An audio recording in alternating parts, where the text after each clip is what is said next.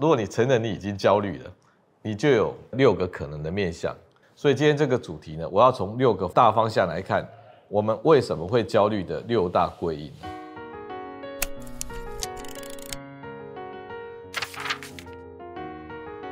那这一次呢，是我们不看更焦虑的第二集。我上一集呢是提到我焦虑了，有时候我们自己呢焦虑的呢自己都不知道，哦，我们只会觉得说奇怪，我怎么会胸闷闷的？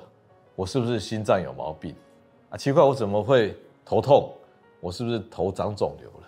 好，那各式各样的症状，怎么检查呢？都检查不出实质的病来，或者检查出一些小病。那事实上最主要的问题就是你的精神、你的情绪焦虑了。所以第一个你要认知到，要发现到我已经变得焦虑。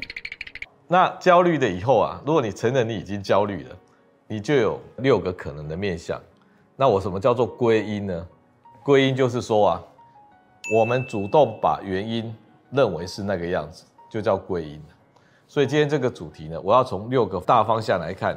我们为什么会焦虑的六大归因？首先呢，比如说我们跌倒了，路上有一个大石头，那我们被它绊倒，那会有两种反应呢。第一种就是说，把它归咎于别人，谁把石头放在这个地方，让我跌倒了。第二个会归咎于自己，我自己太不小心了，我刚刚怎么没有仔细看马路？哦，在看手机，在跟人家聊天，在看风景。结果被这个石头绊到了，我自己太不小心了。那第一种呢，说是别人害的呢，我们把它叫做外在的归因呢。那如果说是自己不小心的，我们把它叫做内在的归因。那焦虑的状态，一旦有焦虑的状态之后，我们就想要去找我为什么会焦虑呢？我为什么会一直担心？我为什么会胸闷心悸呢？那有人会把它说是外在的压力造成的，那有人会呢往。往自己内在去找原因，好，那我们叫内在归因。外在归因的方医师讲出三个，那内在归因方医师也讲出三个面向。那首先呢、啊，一个小孩子在长大的过程里面呢、啊，他都是被保护的，啊，他是天真的，他是完美的，他是没有瑕疵的。所以今天如果遇到问题，比如说小孩子跌倒了，妈妈就会打地板说啊，地板坏坏，地板坏坏。那养养成小孩子就是说。我只要遭受到任何的苦难，都是别人害的。所以有时候有一些一些犯罪的的人去家里访问，然后那个阿嬷都说，这个小孩子小时候很乖的，都是被朋友带坏的。啊，那妈宝的小孩子如果没有长大，自己去承担责任，他就养成一种心态，一切都是别人害的。那在外在归里面呢？他既然是别人害的，那别人在哪里呢？敌人在哪里呢？所以他就要开始去找敌人。那就是说啊，我已经焦虑了。为什么是什么事情让我焦虑的呢？第一种极端的情况就是他会否定焦虑，否认焦虑。他会认为说我没有焦虑，我只是啊啊胸闷，我只是拉肚子，我只是喘不过气来。那他就会去找心脏科医师检查。那心脏科医师检查呢，他也会去安排超音波，然后就会看他的二尖瓣脱垂。二尖瓣脱垂什么意思呢？我们的心脏哦有一个瓣膜，左心房、左心室，那个瓣膜呢，一般来关起来就关起来。可是如果你今天心脏收缩力很大的时候，那它就会关过头，好像那个甩门一样，甩过去、甩过去、甩过去。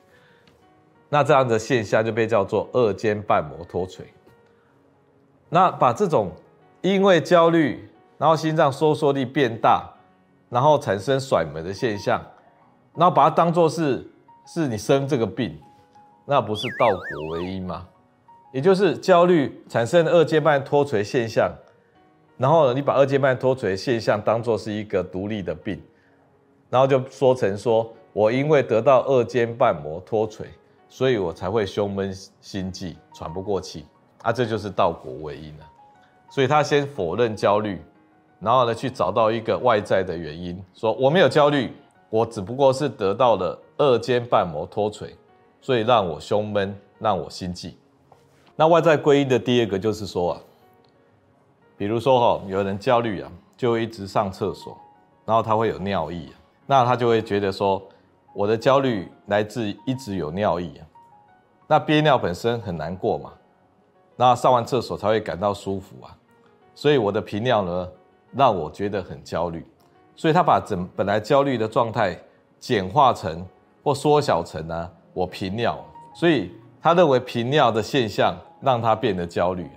啊，事实上是焦虑的让他频尿，可是他反过头来认为说，我有频尿的问题，所以呢，频尿是我身体上的一个病灶、一个病症，啊，让我变得焦虑。如果今天没有频尿了，我就不会焦虑了。那第三个外在归因就是说，哈，我没有否认我焦虑，哦，我没有把我的焦虑说啊，我只是胸闷而已，我也没有把频尿这种小事情，拿当做是敌人。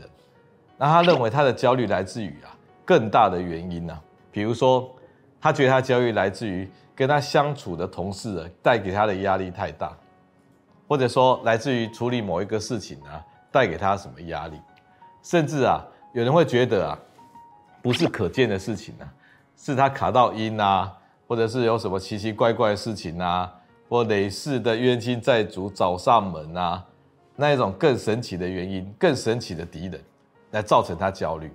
所以说啊，他觉得他这个这个焦虑呢，有一个非常潜在的、厉害的、神奇的敌人让他焦虑。如果处理的那一个神奇的敌人，那他就不会焦虑。所以外在归因呢，有三种方向哈。第一个就是说我没有焦虑哦，那他还在找敌人，还在找敌人的路上，所以他就会不断的去看各种各样的医生。那敌人有时候很小啊，或找不到啊，啊他也不满意，所以他会继续找敌人。他会觉得他得了一个很神奇的病，很怪的病，很难的病，他找不到啊。如果找到了呢？哦，这个他就可以消灭那个敌人。所以他一直都在找敌人的路上，看了各式各样的医生。第二种外在归因就是啊，他承认他有焦虑，而他的焦虑呢，来自于他附近呢找得到的这些小敌人。而这些小敌人的定义就是啊，可以方便消灭的。比如说他会频尿，他觉得频尿是他小敌人。比如说，呃，有细菌的危险，容易感染，所以他一直去洗手，好像强迫症，一直去洗手。比如说，如果门窗没有关好，小偷会爬进来，所以他会去检查门窗有没有关好。好，那像这种制造这些小敌人，成为他焦虑的源头，然后他就可以去解解决这些小敌人。所以这个小敌人有几个条件哦。第一个是在他身边的，看得到、摸得到、可以处理的。第二个，这个敌人呢不大，只要去洗洗手就可以得到一些一些安全感的。那第三种哦，第三种他会说啊，我也不是没有焦虑，我是真的有焦虑。那我也不是那些什么门窗没关好、手没有洗干净的小问题。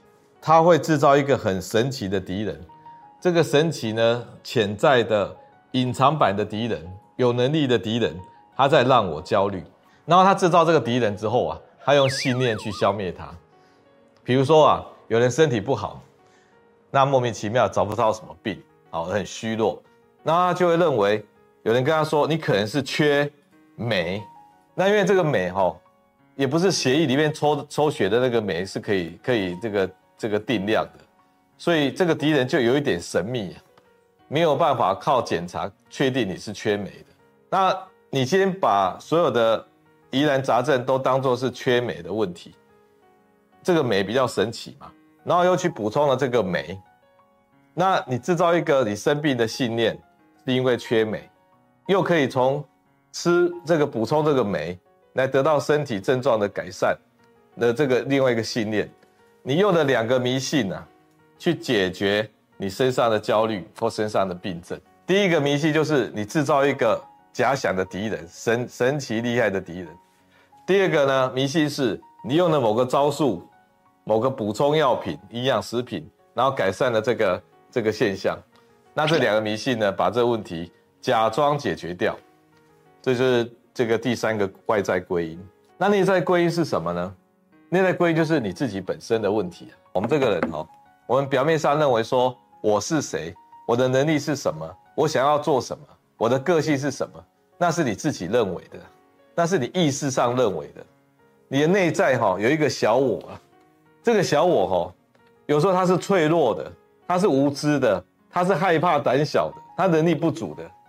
但是这个大我呢，一直在拖着这个小我要走，结果小我哦跟不上，那大我呢往前一直冲，小小我在后面追不上，这个距离越拉越大。那一个比赛要能够成功哦，必须这个大我跟小我同时到达终点才叫成功的。所以你这个大我呢，有时候要去回头看看这个小我，要去帮忙他，要等他，哦，然后让他可以跟得上。那第一个内在归因就是啊，过去的创伤没有真正的解决面对，你把它隐藏下来了，然后呢，你常常被这个创伤感到无助，甚至啊，有时候你会过度的正向，你以为用那些所谓人家鼓励你的话，什么遇到挫折是人生的考验，那一种过度正向的话去鼓励自己，所以这些隐藏版的创伤，那你觉得无助的创伤，啊，过度正向的创伤。那时时刻刻啊，都让你感到莫名其妙的焦虑，它好像这个藏在地毯下的大便，你知道吗？那你一直都闻到那个味道，但它已经被包在地毯下面，你没有面对它是不行的。它时时刻刻哈都在骚扰你。第二个内在归因呢，就是我们的生理问题。我们脑袋里面呢有一个情绪中枢，这个情绪中枢叫做杏仁核，它本身哦是很活跃的。它所有的拍康的哦，坏事情呢的记忆都藏在杏仁核里面，它就好像是一个恐怖电影的集结了。有谁去把关这个恐怖电影的门口？就是血清素。血清素如果不够的时候，杏仁核的门口没有人在站岗，这些恐怖故事呢就会趁虚而出啊，所以就会变成莫名其妙的焦虑、害怕。恐惧、恐慌。今天如果有一根电极线哦，放在你的杏仁核上刺激啊，你都会产生所有的焦虑的表现，包含那些害怕的感觉跟身体的症状。哦，所以我们的情绪中枢性能和不稳定，可以是一个生理性的问题。有人说他也没有过去的创伤啊，他也没有什么任何的压力来源，但是他就莫名其妙一直觉得担心、焦虑、害怕。那就是性能和不稳定，要吃一点血清素的药。啊，另外一种哦，让你觉得很没劲的，什么都不想动的，另外一种忧郁的状态呢，就是忧郁里面的郁啊。如果刚刚血清素不高呢，叫做忧郁里面的忧；多巴胺低呢，就是忧郁里面的郁，也就是没劲，什么都不想做。那你的前额叶呢，因为没有多巴胺的帮忙，它就关机了。它关机又什么都不想做啊，就没劲啊。哦，那是忧郁里面的郁，所以今天不管是血清素不高造成你忧，多巴胺不高造成你郁，都是生理上的一个不正常的状态，那是可以靠药物去辅助它的。那为什么会焦虑？一个现实的原因，对于此时此刻到未来啊，你去承担了你负担不起的挑战。比如说有一个朋友说他要去跟某个家人和解，然后办聚会，那他就是不能去嘛。因为他心理压力很大，他没有办法去面对这个聚会的事情，那就造成他不断的焦虑，不断的焦虑。那这些事情为什么他会带来这么大的焦虑呢？因为他没有能力去处理这个他负担不起的事情。那有人说他要照顾家人呐，他当一个孝顺的人呐，他要在同伴里面当一个合群的人呐，然后什么事情都要配合啊，哦，他有责任感。我老实说哦，你今天要照顾别人，你要当一个孝孝子孝女，要当一个合群的人，你要当一个能够承担责任的人。老实说哈，你要有足够的能力承担得起。你不要看得起自己太多，你承担不起，你硬做，不但做不好，你也会带来很多焦虑。所以在焦虑的状态里面呢，这个内在的归因呢，也就是说是我因为我自己而起的内在归因，有包含。过去的创伤你没有处理面对，还有现在的大脑状态不良，血清素、多巴胺不够，然后莫名其妙的以为自己可以，事实上不行的，你去承担负担不起的挑战。有一个有一个叫做彼得原理的，也就是在一个公司里面哈，每一个人都会被被升职，最后被提升到不适合他的职位。比如说有些人业务很强，那他已经业业绩是第一名的，后来就把他当做是一个。一个主管坐办公室的，然后做这个这个规划。的，啊，他的能力是对外啊，啊，就你把他提升到对内去做公司未来这个这个规划的，然后他就做得不好。所以有一个彼得效应就是哈，我们都会被提升到我们做不来的项目，所以我们在做人做事也是一样，我们都会被拉到我们承担不起的任务。那这个时候你要有自知之明啊，承认失败，承认能力不足，然后卸下这个负担，找到自己可以做的。啊，我我不是跟各位讲说你们不要负担任何事啊，每天都躺平，是说我们要做。合理的负担，以目前的基础再多一点点的。如果你是比基础之下的，你的人生会没有价值感，你会觉得很无聊。你这个超越自己太多的，你带来的只有焦虑跟挫折、失败。所以要给自己聪明的给自己合理的负担。好，最后我们来总结，你现在有没有焦虑？你承不承认你现在有焦虑？好你有没有注意到，你身体一直在跟你说“我焦虑了”？你精神上是不是重复的想、重复的担心，一时一刻都没有办法找到平静？好，那我真的承认我焦虑了。那焦虑的时候，你就要想要找原因。那原因呢，有两个大方向，一个是对外找原因，也就是在找敌人。那这不是好方法。你一切都往外推，我会焦虑都是环境所逼的，这不是好方法。你的外在归因呢，包含说我没有焦虑，一直在否认焦虑，我只是身体有症状而已，但不是焦虑，那是骗自己，骗得很深。第二种，我只不过是胸闷，我只不过是频尿，我得到频尿症，我得到自律神经失调症，你都找一些小敌人，然后去消灭这些小敌人啊，甚至你看不起小敌人，你要找更大的敌人。这时候有说啊，我缺营养啊，你卡到阴啊，那这些都是在找敌人。啊，如果你不是对外的，你是对内的，你的路已经是对的。那对内有哪些问题呢？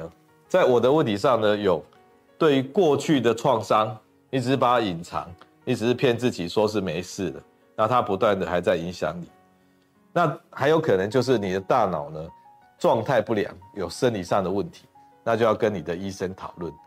那最后就是你去承接着你负担不起的任务，你没有面对这个困难，你以为你可以。事实上你不行，啊，所带来的焦虑就是因为你不行，你要重新调整你的这个人生的策略。好，那以上这一集就是方医师从六个面向去跟你分析，你怎么对焦虑做归因。你如果走错路啊，是走不到终点的，只有走对路，一步一步的走，你才可以获得内心的平静。以上，谢谢各位。